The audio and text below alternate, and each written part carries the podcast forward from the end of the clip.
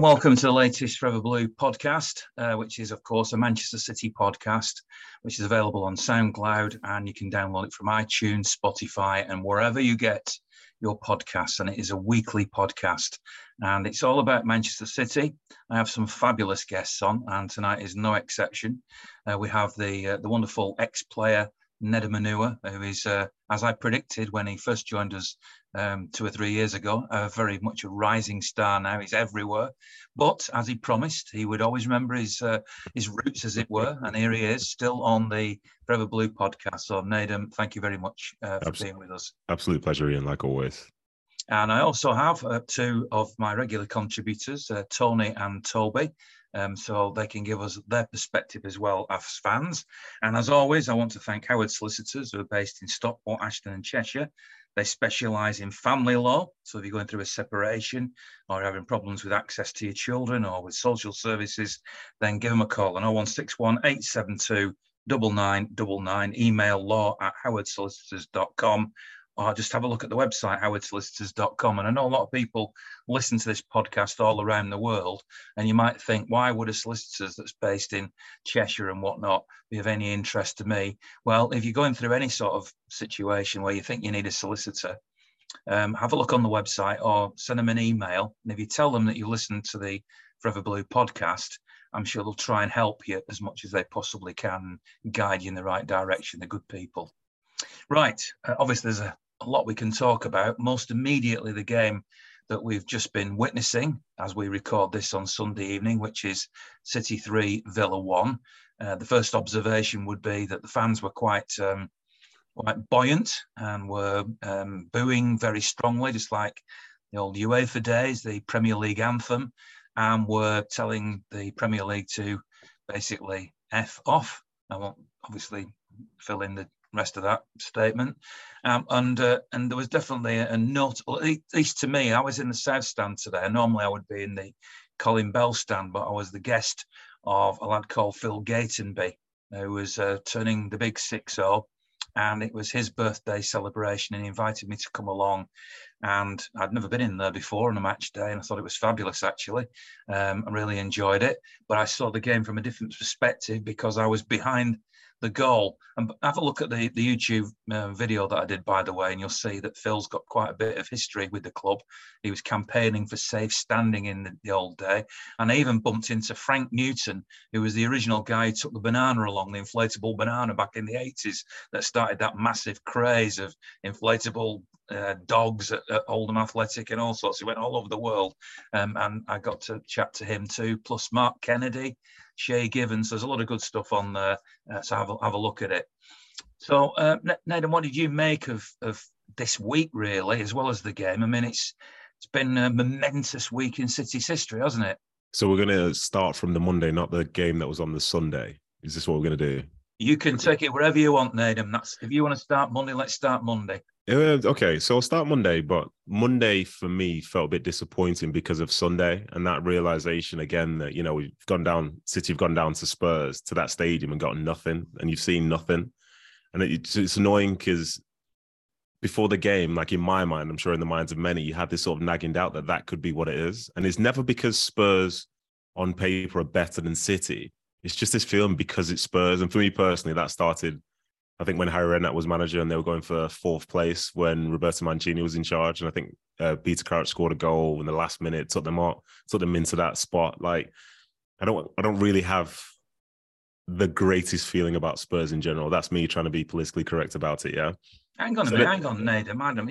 So, as a former player, you telling me that that actually gets into your head? No, no, no, no, no, no, no, no. Because uh, at this point, after that game against Spurs, I never played for City again. So it doesn't get in my head because I wasn't the one that was wearing the City shirt trying to play against Spurs, but I'm the former City player that watches City against Spurs. And down there, she's, I don't know, it's, it's really weird. I can't put my finger on it. To have not scored a goal at that stadium in five attempts or whatever, it defies logic considering City in that time has scored 500 goals but they just can't do it there for some reason. But so you've got a disappointment on the Monday, and then I think the news breaks that you know everyone's out to get them. And I think for my perspective and a few other ex-players, people reaching out to us asking like, "What do we know?" Because all of a sudden, this is during like my time there. I left City 10, 10 years ago. All of a sudden, I'm involved in this conversation.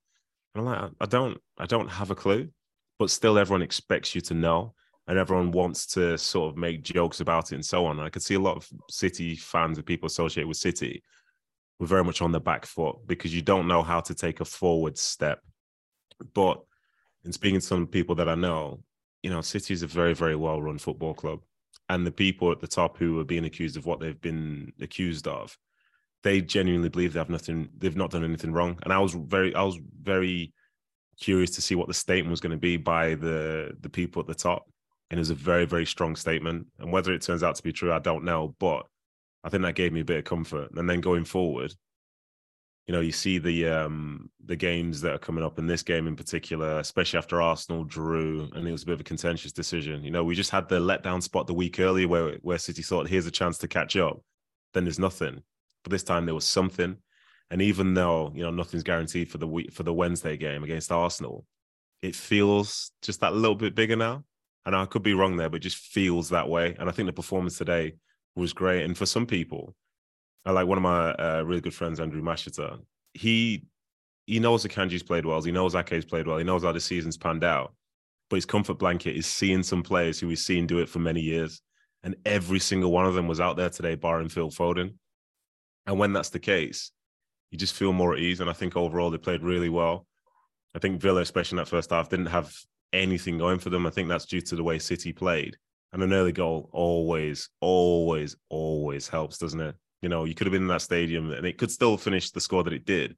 But if the first goal wasn't scored till maybe the 60th minute, that's not really an enjoyable 60 minutes, is it? So I'm happy, delighted they've won. I've got work later. It's always nice because this time a week ago, you know, I, had, I was doing match of the day and I was watching them lose to Spurs. And the worst thing about match of the day, in terms of creating it, sorry for a really long answer, but the worst thing about match of the day in terms of creating it is you watch the game then you have to analyze the game alongside other people, then analyze it, then analyze it, then analyze it, just to get ready for the show. And then when the show starts, what you do, you watch the highlights, then you analyze it. So it literally felt like it was 12 hours of just watching like the worst nightmare possible. But this week now, it feels good and I'm feeling feeling optimistic and it gives you any consolation whatsoever. I remember City losing 5 0 at Old Trafford. And the next morning, it was a weekday, I think it was a Thursday night actually. And the next morning, I was um, on the BBC reading out the sports news from 6 a.m. till 9 a.m. every half an hour.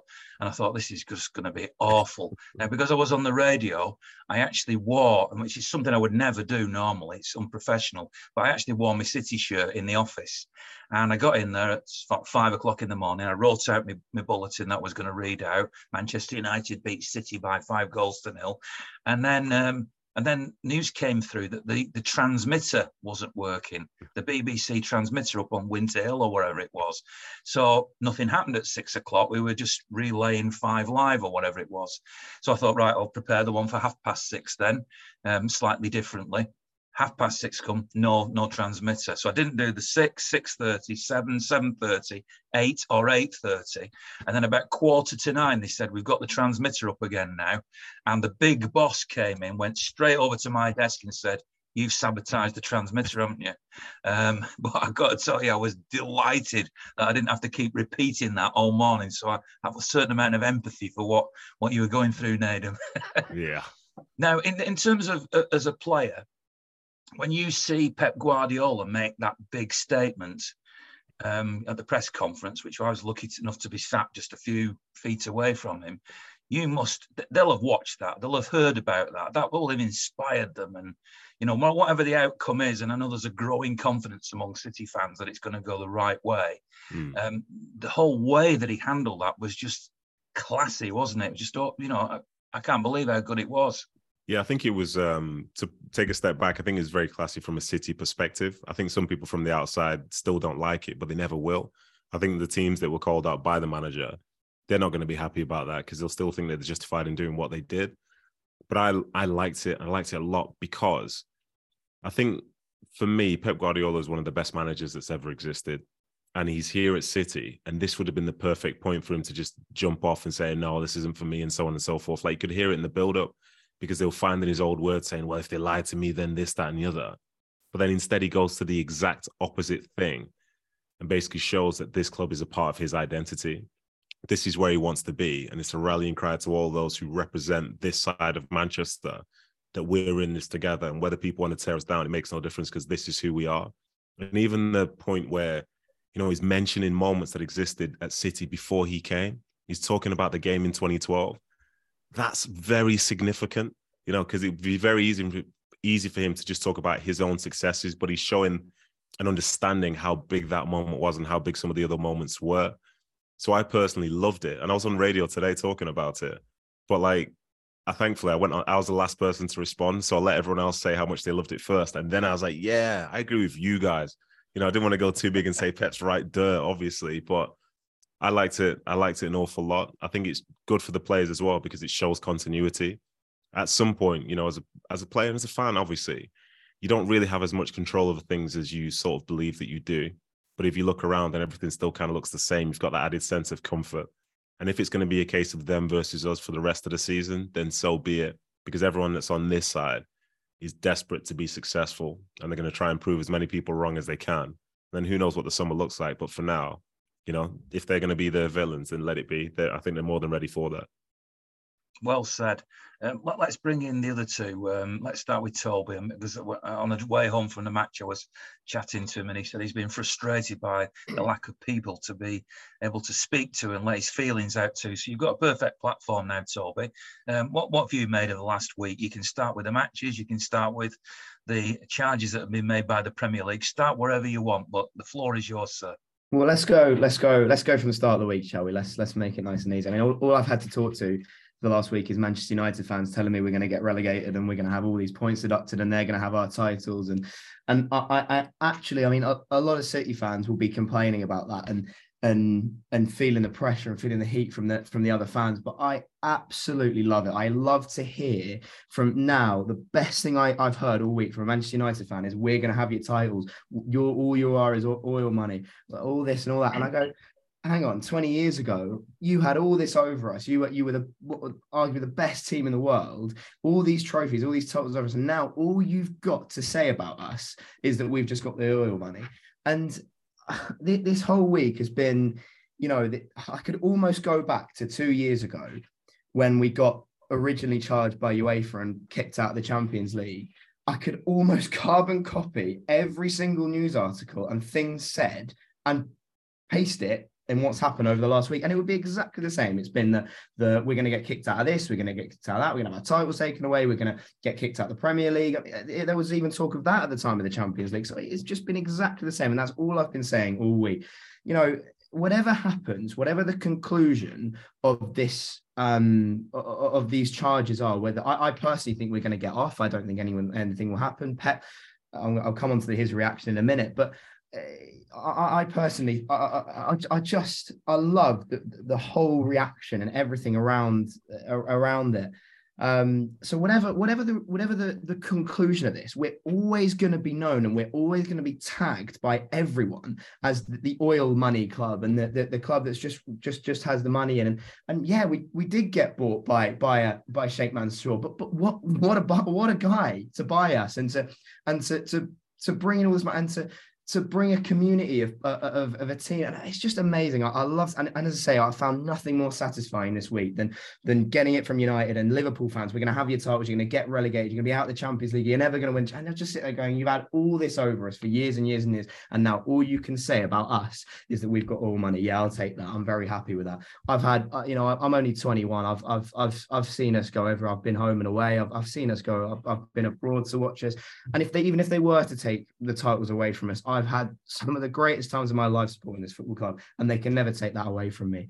Um, when it comes to the by rea- the way, by the way, Toby, they're not going to take those titles away. Oh, they said retrospectively that won't happen. And when you see that banner that was in the Arsenal crowd, and they're saying, you know, I, will just paraphrase it, you know, we, we haven't been financed by all money, and then they've got a big Emirate, uh, uh, an Emirates, Emirates yeah. banner there, and I'm thinking, hang on a minute, isn't that the ironic, that, isn't it? from the Middle East? Oh you know? yeah, completely. And and it, it, the irony continues with Manchester United because all we've heard for the last ten years is well, you're just an oil money. Well, hang on a minute. Let's go back to three days ago when you started getting linked with the Qataris and you're all getting excited about it and happy that you're gonna and you go well you scratch your head and you go well all you've done is call us money money club. And now you're getting excited. It's, it's honestly it is it's just so fun. And it's just typical Manchester United fans there really. But um j- just moving on to do it because I don't want to talk forever. I want to let Tony talk as well just when it comes to the reaction, I think Nedum pretty much hit the nail on the head with it, really. So there's not much more to say, but I just think it's the perfect reaction. It was almost like a battle cry. You know, we, we look, look at us. We've we've been fine once. We got off. We, you know, it was all this week. There was the expect as as Nedum says the the on, I think it was you actually said it. Um, all this sort of um all the cries from the from, from what Pep said in May about leaving if they lied and, and all this and and there was you know, this sort of anticipation around the press conference that, that, I sort of felt I'd never been before. And he walked in, and as you say, so cool. He went, "I'm here. I'm happy here. I'm not leaving. My, I love, I love it here." And everyone sort of turned around and went, "Oh, well, that's that's unexpected. That was a bit of an, an anticlimax. That was that's what, what, what we weren't expecting to hear, and it was just fantastic. And I think coming now onto the Villa performance today, that showed, especially in that first half. We from minute one, we looked not just like we were on that pitch to to earn a wage or to to just to play football or do our jobs. We looked like we wanted to win. We want we we've seen Arsenal drop points yesterday, and we want to go and grab two points over them because we play them on Wednesday. And what confidence to give ourselves to go, okay, let's go and get get get three points behind them. Yeah, granted with the game in hand, but let's go and get level points with them on Wednesday. Um, I, I just it was fantastic to watch. I've been so happy with the reaction um, from Pep, from the players, from the fans, from everything. It's, it's this this this sort of growing snowball now that I think is just going to keep going and going, and hopefully we'll really, you know, it's crazy to say it, but in February may just kickstart our season a bit and push us on.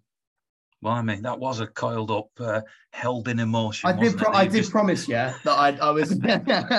I've been holding that in for a week. I promised. I promised it was. Uh, it was a held up opinion there. So, are you the same, Tony? Are you bursting to, to tell us your opinions now?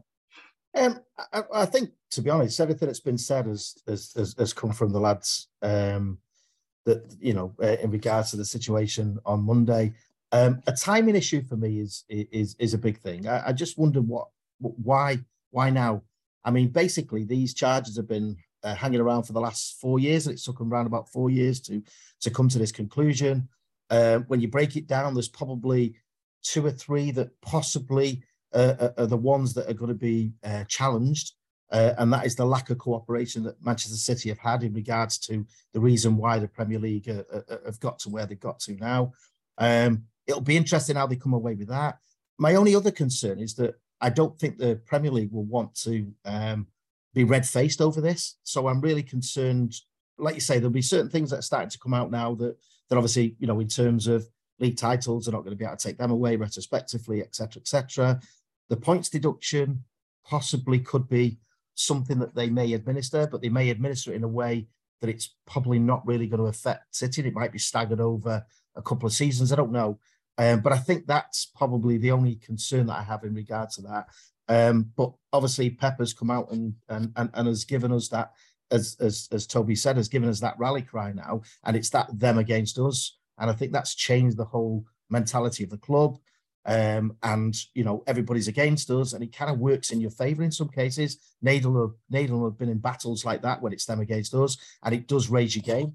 Um, it was nice to see going today's game. It was nice to see the personnel coming back to what we've been used to seeing. Those the the players that have actually uh, have done it, have seen it, done it, uh, which was great. We've got the players like Ake and, and, and people like that who have, who to be honest, have been outstanding. So I wouldn't be surprised if obviously they sort of filter back in. It was great to see Dias today. I thought he was, uh, I thought he, he, he did really well considering obviously he's been out for for so long. I thought it was the right thing to take him off.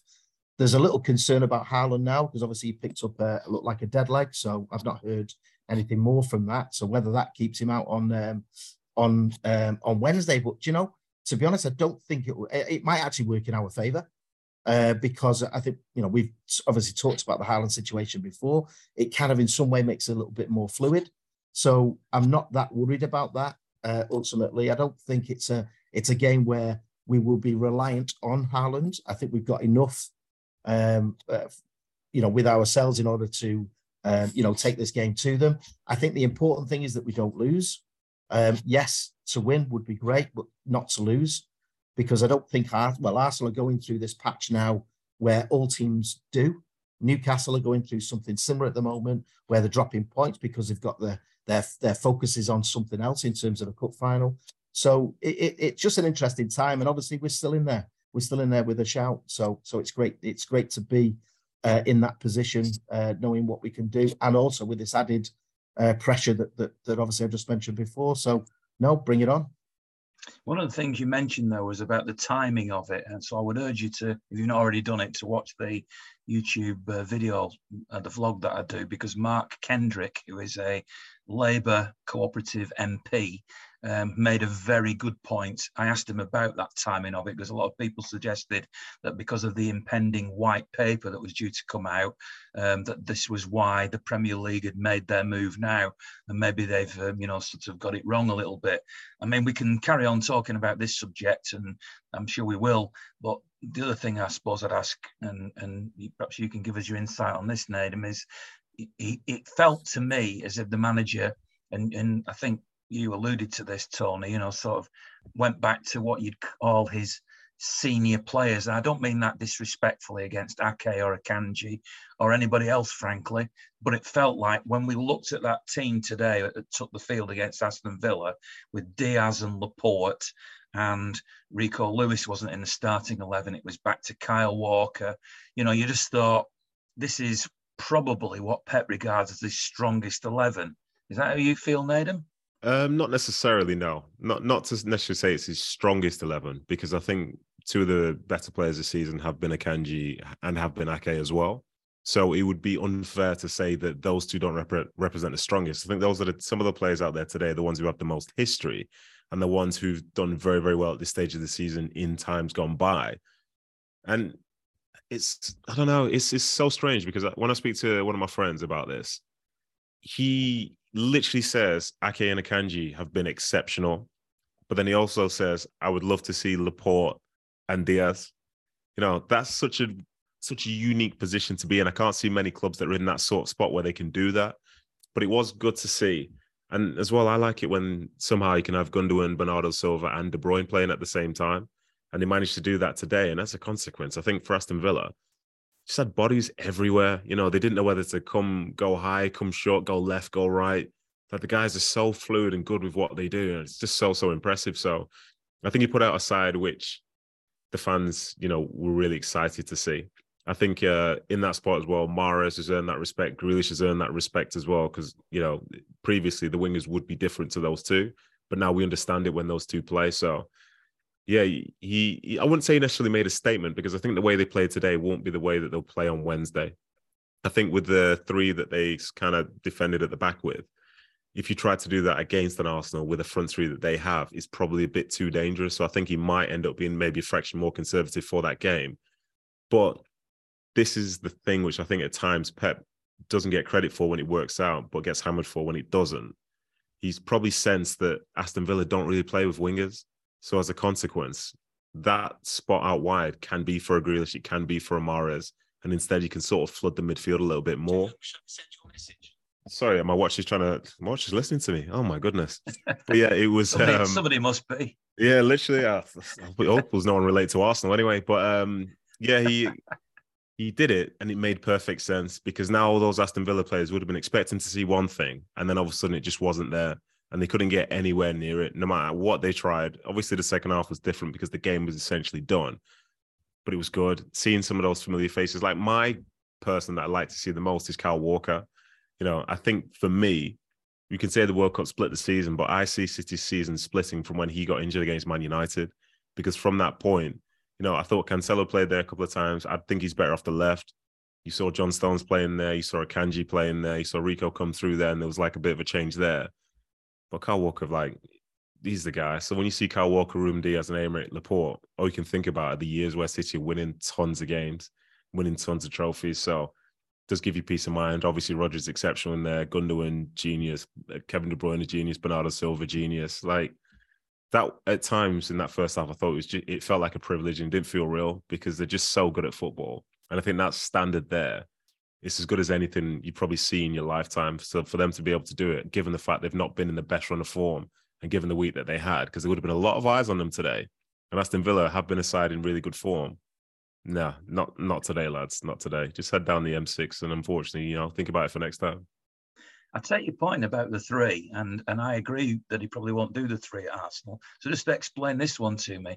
Why did he play a three at Tottenham then, when you had three, you know, superb counter-attacking players? Well, the the three at Tottenham was a little bit different, and excuse me if my perspective is potentially wrong here, because I think some people were trying to say Bernardo Silva was essentially playing left back, but when a team has most of the ball, it's not really the case. And Bernardo is a better midfielder than Rico Lewis is. So Rico Lewis, when he steps into midfield, he's a defender stepping into midfield, whereas Bernardo Silva might drift across to the left to try and help with defending. You know, there's a subtle difference. So against Spurs, they did have four defenders when it was time to defend, but lo and behold, as is the case with City, they had a lot of the ball. And I think the same case was today. But, you know, from a defensive standpoint, I thought Laporte, when he had to go out wide, was excellent. Kyle Walker, when he was out wide, was excellent. So it, it might look the same, but the personnel dictate whether it's the same or it's different. And seeing Bernardo Silva alongside a Rodri is very different to seeing Rico alongside Rodri. So I wouldn't necessarily class the two as being the same even though on paper it could sort of allude to be that. Like you're not going to see Bernardo Silva standing at left back looking to be going for headers and all sorts. Whereas for Rico, you would do that, especially in long periods of defending, like they probably faced against Spurs. So I think it is different. But yeah, it works. It works however it needs to work, and it was it was magnificent today. I thought. What did you two learn from today's game then? Did you learn enough to feel confident about what's coming up at Arsenal? And you can both dive in and, and tell us what you think whenever you want. Fight over your, your time in the podcast. Um, well, yeah, I mean, as I as I said a little bit earlier on, uh, it it was such a confidence booster today. I think, I mean, um, there's not much really else to say in terms of the. Um, I, I agree with the um, with the with the point about the senior players. I think it was so nice to see, for me especially Ruben Dias. There was a tackle, I think it was in the um in the first half, um that when they were sort of, I think it was when they were three on three, and he just went straight in, and you just and even that, I mean, when a tackle feels like you've broken through and you're one on one and go, it, you know, it, when it feels so good to to, to win a tackle, when feels that good to win a tackle, it that's when you know it, it's something's right. And when I looked at the lineup today, and you look at it and you go, well, that's that's interesting. It looks like there's only three defenders, and you're like, oh, what's you know, you know, the the, the classic term Pep roulette. But when you see that the likes of of Laporte and and Dias back and Bernardo in there, you know, De Bruyne, uh, it's so refresh, so it's almost like a reboost. Um, Dias has been out for so long. He's this season. He's not had a great, uh, a lucky season in terms of injury. So it's so nice to see him back and looking like so, looking so so good again. The only thing that does worry me slightly for for Wednesday is that left back position because whoever does play there, whether he plays a three and and that uh, and that sort of Bernardo Silva helping in that sort of left back role, um, whoever does end up playing there will have to face Bukayo Saka. And I think for me, along with Martin Odegaard, he's been Arsenal's best player this season. He's been absolutely insane. Um, I'd take him at City any day of the week. I think he'd fit us so well.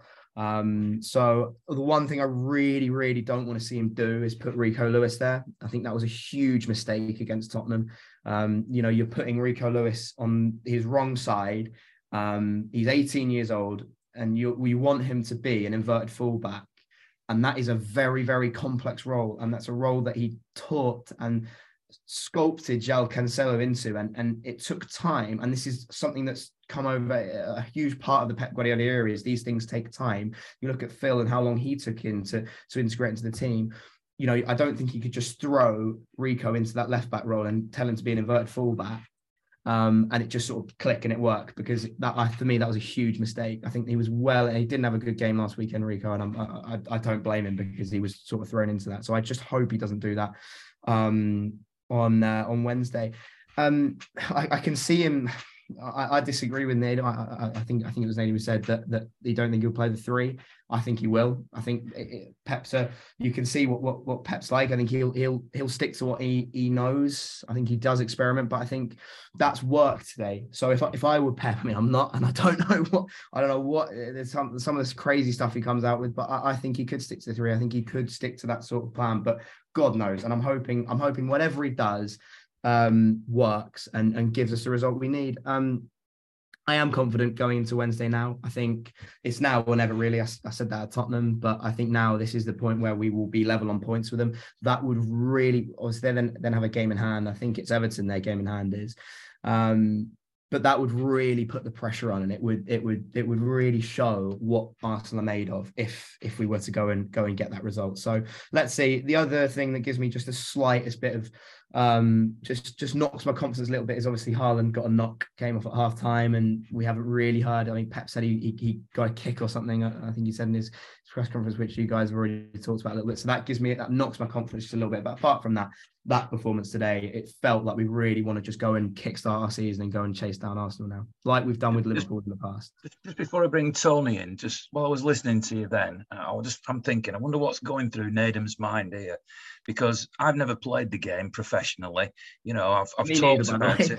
well, I know I was going to bring you in it as well, but I've never, I was going to call me before I call you, right? I've never played the game professionally. Hmm. You know, I'm, I've been watching the game a long time. And so I think I know what I'm talking about. You're 21, and that's mm. not dissing your age, but you're a mm. young kid, relatively speaking. Um, Tony has played a little bit, I know, of, of, football, but you've been a professional footballer, Nedum. And when you come and talk to us on a podcast like this, or you do a phone in, does it ever frustrate you and you think, in in your in the deep recesses of your mind, are you thinking, "Well, these people don't know what they're talking about"? I'll, no, just, no, hu- no. I'll just humour them. No, no, no, no, no, not not at all, not at all. Like it's essentially a game of opinions, and I might have a slightly more informed one, but doesn't mean that like I'm essentially right or you're wrong or anything like that. It's just interesting to hear, say the way that you'd speak about the game. Say, for example, we've gone with that back three, like from a tactical standpoint as a player. If you choose to do a back three against a front three, it's like it's suicide and that's and that's the but it's not to say that it won't happen because at this stage we don't know. Maybe he'll go over three on on Wednesday and do something different. So that's why I just I just listen and I think about it. I'm sort of like creating a simulation in my mind of what that would look like. Because for Arsenal, one thing they're particularly good at is having a play say on the right side, then switching it really quickly and creating overloads. And if they don't, City don't have enough bodies over there, you know, it's it's going to be tough. Like I thought in the FA Cup game, I thought Nathan Ake did really really well against Saka but he had support in front of him as well because you do need the two. Because for Arsenal, Ben White will be bombing forward. He bombs forward as soon as Saka receives the ball. So you could be creating two v ones from that standpoint. So you can't really afford to be bare on that side, if you know what I mean. Um, and if they did then try and support it, then City end up having a five at the back, which is fundamentally against what Pep would want to do. But again, it's just my opinion. And when the time comes and he sets the formation, and I don't, I didn't do coaching badges. I don't have any of those. Pep is a genius. He's done what he's done consistently for a very long time now. So who knows? Um, I know what matchups I'd like to see, but yeah, who knows? And I'll, I'll, be honest, I'm I'm never confident about any game of football that Man City play. But you know, a lot of eyes are going to be on this match. Yeah, but a lot of eyes are going to be on this game, and I hope, I hope, I hope, I hope they can make a statement. But even if they don't, I think because of the way this last couple of weeks has gone, it's still not over either way. So I'm yeah, I'm I'm optimistic. I'm optimistic, and I'll be ready to have every phone in available for me on the when on the Thursday after they win. But I'm sure nobody will be ringing me. But yeah, that's that's the way it goes. Tony, you, you have played a little bit, haven't you? So you you, have, you know more than me. You know more than Toby. Well, obviously, probably played a bit of five-a-side, Toby, haven't you? But you know, we've not played like Nedum has the, uh, Premier I, League. I, I, won't have you disrespecting my five-a-side team in Manchester. that is the absolute elite level football. That is. so, what's your uh, take on it, old Tony? Well, I mean, it's interesting. Be uh, uh, Nathan was talking about matchups. Um, I think, I don't think that Rico will play um, on uh, Wednesday, and I think for the reason that um, that has kind of been said before in terms of is is weak is one is a weaker player compared to obviously people like Ake uh, and Kyle Walker ultimately in in games of that sort of magnitude. Also, as well, I think uh, uh, we will take a lot out of the game that we played Arsenal at home, and I thought Trossard gave uh, Rico Lewis a really hard time. So I think that will be taken into consideration. I thought Ake, uh, when we did when he played against Saka, totally marked him out of the game anyway. I think Nketiah is probably more of a threat personally, but I do like I do like Trossard, um, and I think he seems to be um, a player that can make things happen. Odegaard, of course, as we mentioned before, great player. Um, but what was interesting about today, and I think Nedum alluded to it, is that we had enough players that um, that actually could step into the back four as and when they needed. So although although it was seemingly that that we didn't have a left back, uh, obviously Walker came across. Um, uh, uh, Rodri could obviously step in at centre half when obviously we've not got the ball. And I think allude, uh, um, Pep alluded to the fact there's when he was asked, Are you playing a three in terms of a defensive point of view? He said, Well, no, he said, because when we've not got the ball, there'll probably be five or six. And that was what he was trying to get out because players actually come and did other jobs because that's they're able to do that. Um, so I think the side that goes out on Saturday, uh, uh on Wednesday, will be similar to what we've got today, um, in the sense it will be a stronger side and a players that can obviously dip into that. So um, I don't think we'll be as adventurous because I think Arsenal need to win this game more than we do, personally. Uh, from that point of view, I think it's it's still it's still in our hands as far as I'm concerned. So I think there's more pressure with Arsenal being at home to actually come out and and and take the game to us. And I think that's what their mistake will be if they do that. And we will change tactics in terms of being a, a counter pressing side and, and obviously hit them on the uh, uh, uh you know on on the attack. So I mean that's just just just my opinion. Good is Saka, Nedum. Yeah, he's he's very very good. earlier in the year, I was on a radio show and Ben White said that Was like one of the best players in the world, and I was listening. I was like, "Hey, come on, relax yourself a little bit there, pal." But from the way that he plays and how important he is for them, and the fact you realize he's like 21, 22 years of age, like the sky is the limit. You really will take it to take it to the fullbacks. He's got really good movement. His touch is good. His ability to go to go past players as good as anybody in the Premier League right now. So yeah, without a doubt, he's he's very, very good, but he's not their only threat because even on the other side, I think Martinelli's fallen out of form a little bit, but he's still a big threat. Trossard was on fire first part of the season as well. Then it's their combinations and stuff. I think the way that they can move the ball quickly is what really upsets sides, and they start so so fast as well at home to get the crowd right behind them. So they're just, you know, there's a reason why they're on top right now, and they have the points that they have. Even though they have this blip, they're still in a fantastic position and yeah, they just form just great partnerships and link ups together. So it's going to be a tough game, but I think it's going to be a great game of football. If I could be a neutral, I'd probably enjoy it, but because I'm not, I probably won't.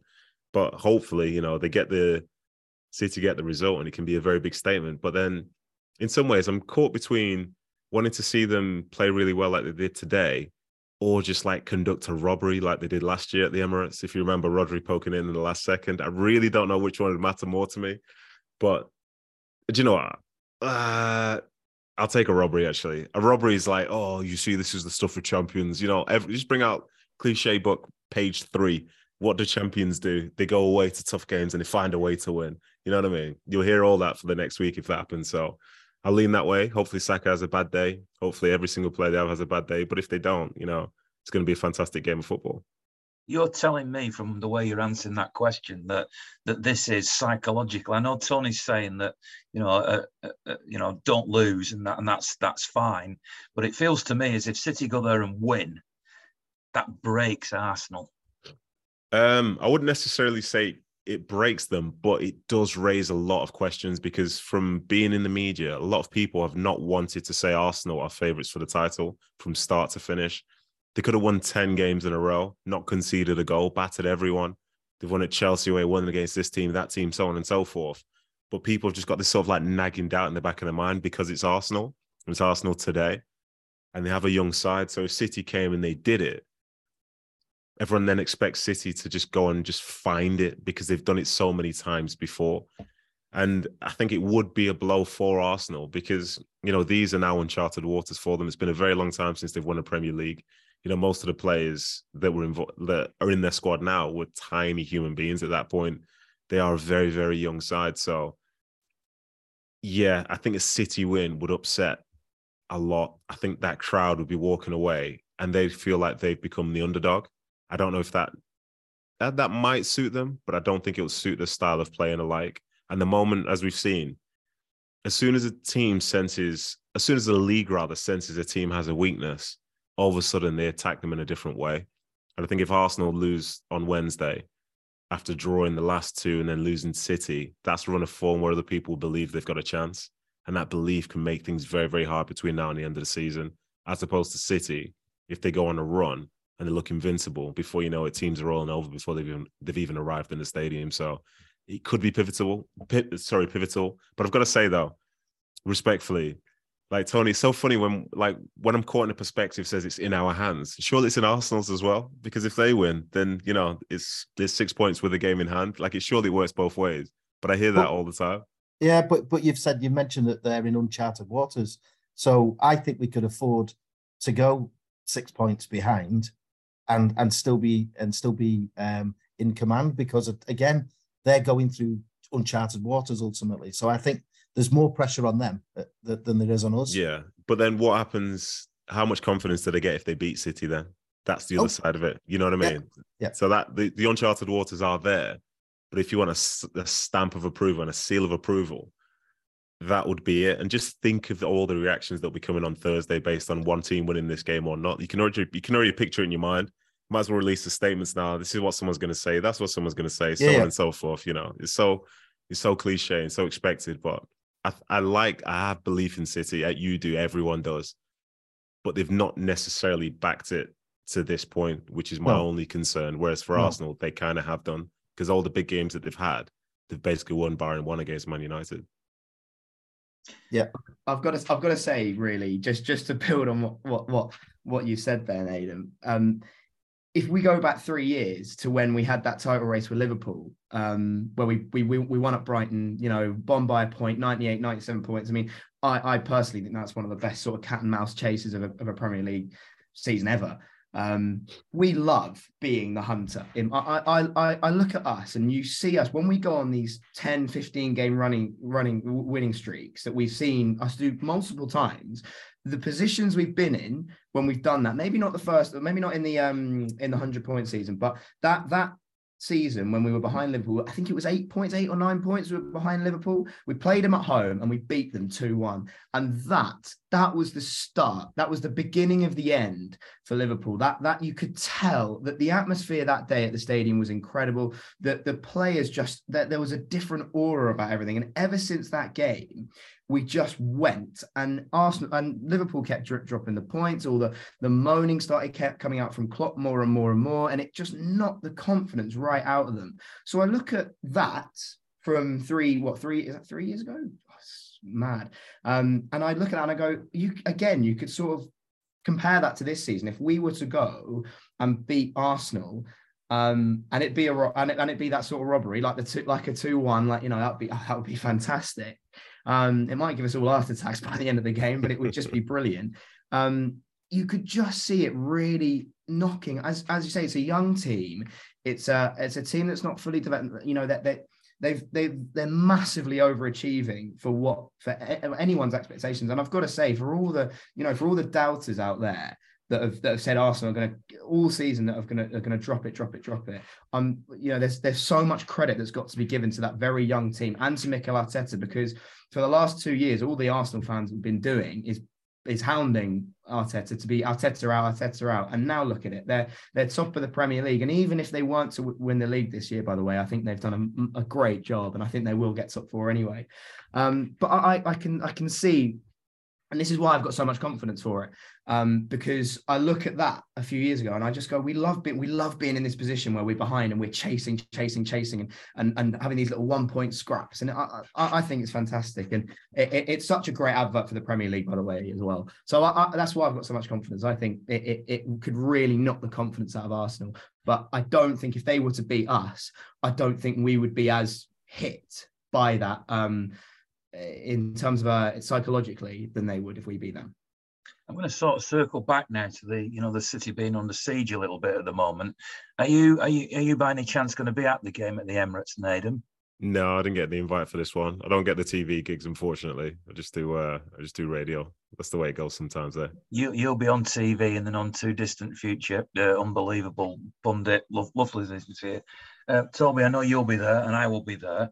Um, so let me ask you this directly. You know, what, what are you expecting from the Arsenal crowd on, on Wednesday night? Are you expecting it to be hostile? And Nedum can might, might give us a little bit of an insight in what it's like being in that hostile environment, if that's the direction you're going to go in. But there's going to be what two, three thousand City fans in that corner at the Emirates Stadium, you expect 57,000 Arsenal fans to be shouting cheat all the way through. Um, yeah, well, you, you know the typical sort of chance that a, that a, a directed at us. I, you know, it, it'll be it'll be I think it'll be hostile. It's got to be, isn't it? I mean that, that is that's his Arsenal's biggest game of the season. We this is absolutely 100% without a doubt. This is Arsenal's biggest game so far and probably will be. I mean, you know, this could go down if they were to beat us on Wednesday and go and win the league. That would this, this could be the, the point where they go that that's where they won it because that's where they beat City and that's where they they really because they have, we haven't played each other yet obviously in the cup um, but we haven't played each other in the league yet. We got we got robbed of it because I can't, I can't was it the um it's a Queen. It, it was, was it the, I don't know, it was a Spurs game, wasn't it? There was something else that stopped. Uh, oh. Arsenal was because their European game yeah. was called yes, off. that was it. Well, yeah, had Queen, to move yeah. into that, same that week. Yeah, same thing. Yeah. Um, but anyway, um, we haven't played them yet, so this is a blank canvas. So this could really be the point for them. So, so for the fans, you must sit there like like we did against Liverpool a few years ago. This is the time to go out, support your team, from an Arsenal fan's point of view. So I, I, I will expect it to be hostile. Yeah, I, have got no idea what it's like playing in that environment. I, I honestly, I'd, I'd, love to, I'd love to know. I'd love to be able to feel that.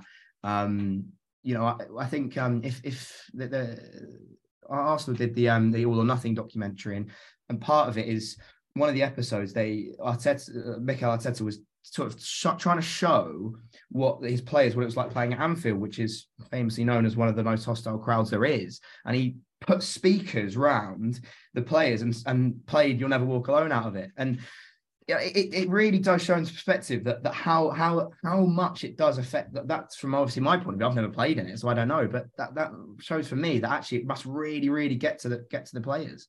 Well, the one thing I would say is that if, if, you remember when City played at Anfield and the culture was bombarded and City didn't play well in that game afterwards. Now, I know that was an extreme incident and it wasn't about crowd noise in a stadium or chanting, it was physical you know threat on that coach but it definitely affected the players even though nobody's really admitted that or it certainly yeah. felt like it did to me and the only trans the only little example i can give but Nedum will give us a better insight is that when i was stadium announcer once and i did the derby match and i was stood on the centre circle reading the united team out and they were all booing and whistling and jeering which I've got to say made the hairs on the back of my neck stand up. You know, when they do that, it's fantastic when you know that they're booing you effectively. I know they're not really booing you, but they're booing me because I'm reading out the team. City, City's fans as much as anything booing out when I read the United team and United when I read out the City team, and that might have motivated me.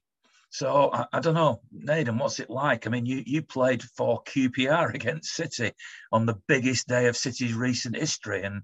everybody was against you that day. What, well, what did that feel like? Well, that was weird, but um, in itself, it depends because this game's going to be different because historically there's not like a real rivalry between Arsenal and City, but for this game there 100% is. You know, it feels like the most important game of the Premier League season so far and as a consequence, those fans are going to come and know that they can make a huge difference to that. So then, from a player standpoint, it's a case of are you comfortable being the villain for 90 minutes? Can you play well as the villain? Because even though you're just playing a game of football, now you're in a point where every mistake you make will be jeered, every tackle you make will be demanding of a red card. You know what I mean? Like you go a goal behind, they'll be letting you know every time you can see the corner, there's 50, 60,000 people screaming as if there's real pressure and to make it different, you know, when fans weren't allowed in stadiums a few years ago, like a corner is just a corner. Nothing really happens probably 90% of the time. But away from home, there's a sense of inevitability that, ex- that exists that that's going to happen. And I think you find that when you're, say, like an away fan, when you're a player on the field, it can play with your mind a little bit. And that's why sometimes, well, one of the other reasons as well, but why sometimes I watch a game and I won't really have the sound playing because then I can just watch the game and figure out how the flow of the game went instead of being told and listening to the crowd making it seem as if something's actually happening when most of the time it's not. So it's it's tough, but City have played in some tough arenas. Look over the last few years, you know, when they've had those head-to-heads with Liverpool, when they've gone and played like Atletico Madrid, when they've played Real Madrid, they've traveled around Europe playing in environments where it's almost like life or death. And I think as they step out on the field, if they don't perform well, I don't think it'll be because of the Arsenal crowd, because the likelihood is for as good as the Arsenal fans can be, City have probably felt worse. I think the big thing. Just using that Real Madrid game though, last season as an example, you know, there was a very intense atmosphere in the in the Bernabeu that day, and City were leading, and then they scored two quick goals. Was that? Yeah. Do you not think that might have been influenced no. by the crowd? No, I don't think so. I think the crowd for Real Madrid they're in a very unique position because they know they are the number one team in Europe when it comes down to that competition. Like the banner before the game read "Another magical night for the kings of Europe." That was before a ball was kicked and the team was a goal down. They have an expectation that the team will win and do well in that competition. That's why they ended up beating Chelsea while they ended up beating Paris Saint Germain. They didn't necessarily deserve to do that, but they just do it. That's just who they are. That's a very unique environment. And for City, if they arrived at that stadium and they were a goal or two down, we probably would have seen a different performance. But instead, it's like the performance of a team that's going to be conservative because they want to hold on to something, as opposed to Real Madrid playing in front of 60, 70,000 who were there expecting the teams to go for it until that final whistle goes. So I think that one is is different, especially because it was a two-legged tie. But for this game itself, you know, City will be very, very driven to win this match. There'll be a different level of focus that'll come from that game. But then the same thing is also true for Arsenal. And you just you hope like as a as a player, it was amazing making the crowd quiet. But I think for this game itself, it's so big that I don't think you'll be able to. So you just have to be clinical. You have to manage your moments. Understand that, say, the referee might get his head turned because there's more a lot of noise about nothing in particular. I think there was a game against um, Newcastle that they had a few weeks ago. Ref threw out loads of yellow cards as if it was a violent game. There was like nothing to it, nothing to it whatsoever. But when someone's outraged because somebody's made a tackle, refs thinking I have to book someone. You look back, it's not even a foul. So atmospheres do matter. This is why Pep a few weeks ago, you know, upset a few people saying he wants the crowd back and all this because I think he knows himself. It's tough enough coming to the Etihad anyway. When you turn up at the Etihad and fifty thousand people are singing and screaming and ranting and raving, like it's extra, extra, extra tough. And I think that's what that game's going to be from an atmospheric standpoint. But the players, like you know, they've been there, they've done that. I would be very surprised if it affected them. And in some ways, it's probably leans into the unfortunate nature of say looking forward to seeing your senior players in the big moments. Like Rico, I think is a good player. I think he'll become great. But playing like at the Emirates in a in what is like the biggest game of the Premier League season so far, you know, he's got the character to play well, but does he have the character to manage that situation and be the villain? At this moment in time, I don't I don't think he does. But I think the rest of the squad are in a great position whereby they can handle that because they've been there, they've done that, and they're ready to just roll on to the end of the season. Well, let's finish off the podcast by going through you one at a time to just basically having watched the Tottenham game, having seen all of the the stories that have come out this week with the um, you know the stuff that's been thrown at City, and now the reaction of the Villa game. You know, what? How would you sum up the, your week, Tony? Starting with you as as a Manchester City fan, how would you sum it up? Now you've had time to see it all go through, as it were. I think the players will, uh, will have been glad just to get on the field today to take the pressure off in regards to what's going on outside of the game and obviously get a win today, but not only just a win, a convincing win today. And I think that as a player will be all that would be needed in order then to go into the next game. So I don't think, I think if this game was played tomorrow, it would probably suit Man City tomorrow, but I'll certainly they'll be fired up. But I also think Pep, in his wisdom, will actually build it up as another game. It won't be a game in, in the sense that it's it's it's a, a, do or die sort of game. I think he really, really will play that down, but the players will know.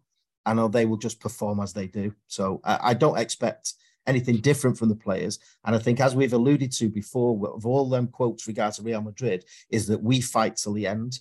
And I think that's what we've got about us. We never know when we're beaten. And I think with that mentality, uh, we will get a result uh, on Wednesday seven days almost on from the accusations that the Premier League have thrown out. How are you feeling, Tony? Now, are you? I mean, uh, there were people on Monday and Tuesday who were saying to me, "This could be the end. You know, uh, we're going to lose everything." And now I sense there's a little bit more optimism. Where are you, having had a week since the original case was brought against City? Well, personally, um, I I think that what me personally, I think we, uh, as City fans, as somebody who's seen us when we weren't very good, and 40 years of that, obviously, you know, I was there in the 70s, I was there through the 80s. So to be honest, and and I think it was probably captured. Um, I listened to somebody's um, Twitter feed, and listened to a, a particular City fan, and it just basically encapsulated how I feel in that I at one time there was looking to the fact that if City win one FA Cup before I die, and it was that sort of thing, then I'd be quite happy. And at the end of the day, they'll not take any of their memories away from us. So for me, this is just unbelievable times that we're in. And if it were to end tomorrow, then we would start again and we would still be on the uh, the terraces supporting the club. Toby, where are you? You're obviously a younger fan. How, how has this last week affected you and how would you sum it up in terms of where your mind's at now? I think all I can remember as a City fan is is us under the under the the um under Sheikh Mansour. You know, you, you guys are you, know, you you've lived it more than I have. Uh, my my dad's lived it more than I have, so he's obviously he was shocked by it. But uh, you know, it, I think at the start of the week it was all very fresh. It was all very sort of uh, not this again. You know, this is and and it, I think maybe it sort of felt a bit different at the start of the week than the Champions League ones. I, I you know, that's what I felt on Monday. But as as it went on and as it's as the days went by and as everything began to come out more and more and and to gain the more of the reaction the city fans especially the way people were reacting um, and then for the press conference on friday i think you know we were, we were at the absolute lowest we could probably be um, in terms of the emotion um, right now in our position. Um, obviously losing to Tottenham, you think, well, that was our chance to get back in the title race. Then the allegations come in, and it's like, what is going to happen? But as it's gone by this week, I've, my, my confidence and my, my, love for the club has grown more and more because it's it's not you know at the end of the day, as Tony says, it's not about you know these trophies. They're they're, they're pieces of silverware and it's great it's fantastic but the memories is what we take from it and if we had to start again all from tomorrow we'd all go I'd, I'd go to every game certainly I'd you know I was saying to my mates I'll go on a championship away day tour if we end up there. Uh, it, it really doesn't honestly it, it, supporting this club and loving this club is, is what's important to me um, and so those memories that I've built and those relationships and friendships that I've built over the years watching this great football club that's what's important to me. And the silverware comes with it. And it's great to be able to say we've won this and we've won that. But really, it's the times that you have. And it, it, it's, it's fantastic to, to be. And as I say, as the week's gone on, uh, it just felt like the perfect climax today. I just felt like if we came out and really performed and got a great result and pl- not just that, but played well, it just would, and it just felt fantastic. So I, I honestly, you know, I was really down here at the start of this week, but now I'm I'm right up there. Well, uh, before Nedum comes in, because we always save the best till last. Um, personally, having watched City through so much um, trouble and so much disappointment, and now having seen all this fantastic success and fantastic football, um, I think I've shown that City has been an obsession in my life, um, which I'm very pleased it has been because it's given me so much joy over the years. And it wouldn't really matter what happened to City. Um, I, I, would not desert my football club, and I will always be, you know, blue. And all the players that have played for the, the club, whether they've been world beaters like Kevin De Bruyne and you know Vincent Kompany and David Silva and Sergio Aguero, or, or whether they've been and I'm not going to name anybody, but the less successful ones and less skilled ones, they all have a special place in my heart because they're all they're all blues and you know and, and they're giving me joy. But sometimes actually having the adversity makes the the good stuff even better. Uh, well, it does it definitely does. It's not sometimes. So my, my I feel very confident now that City have have done nothing wrong and will win this case. And then there's a bigger story to come um, you know, when the Premier League is then brought to task. So, Nedum, um, final word to you. Um, how would you sum up this week now from your perspective? Well, obviously, the game itself was bad, and then the allegations came out, and there was so much unknown because whenever, whenever anyone would ask you a question, you just don't know the answer there. And it's a weird position to be in. But one thing I think it does, I think this week has reaffirmed people's identity. Like you are a blue you take this to heart, you take this personally, and this matters more to you than anything. I think listening to you guys talk about how you'd go and watch City in any division, it doesn't matter. That's because this club means everything to you.